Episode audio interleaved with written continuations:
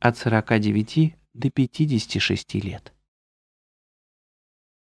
Если в течение 14 предыдущих важнейших лет человек успешно решает задачи, которые ставит перед ним судьба, если перестает цепляться за физическую молодость и не старается любым способом вернуть ее, порой выставляя себя на посмешище, если несет свой возраст с достоинством и благородством, то судьба его щедро за это вознаграждает.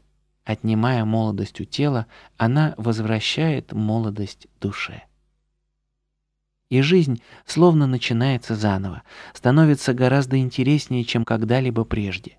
Быт сознательно отодвигается на второй план, а все заветные мечты молодости, которые прежде казались несбыточными, вновь дают о себе знать и находят свое выражение в новых поисках, начинаниях и открытиях. Часто именно в этом возрасте рождаются гениальные идеи, изобретения и произведения, в которых наиболее полно проявляются все духовные силы и творческие потенциалы уже мудрого человека, накопленные за долгие годы. Перед нами зрелый и умудренный опытом юноша, с огнем в глазах, с интересным мировоззрением и идеями, с энтузиазмом, жизнерадостностью и динамизмом, которым можно позавидовать.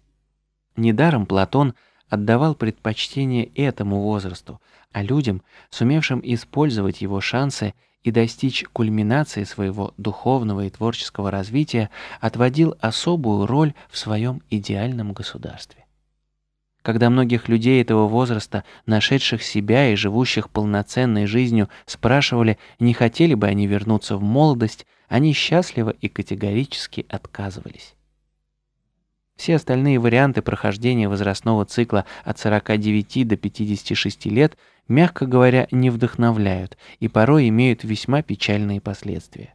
Как правило, человек убегает в прошлое, очень любит вспоминать, как тогда было хорошо и как сейчас плохо, и ничего не делает, чтобы что-то изменить. Порой становится похожим на состарившегося, инертного, пассивного, ленивого и капризного подростка – порой на замученное жизнью существо, на которое свалились все беды мира, обвиняющее государство и собственное окружение во всех своих неудачах, требующее, чтобы ему вернули все, чем он когда-то пожертвовал.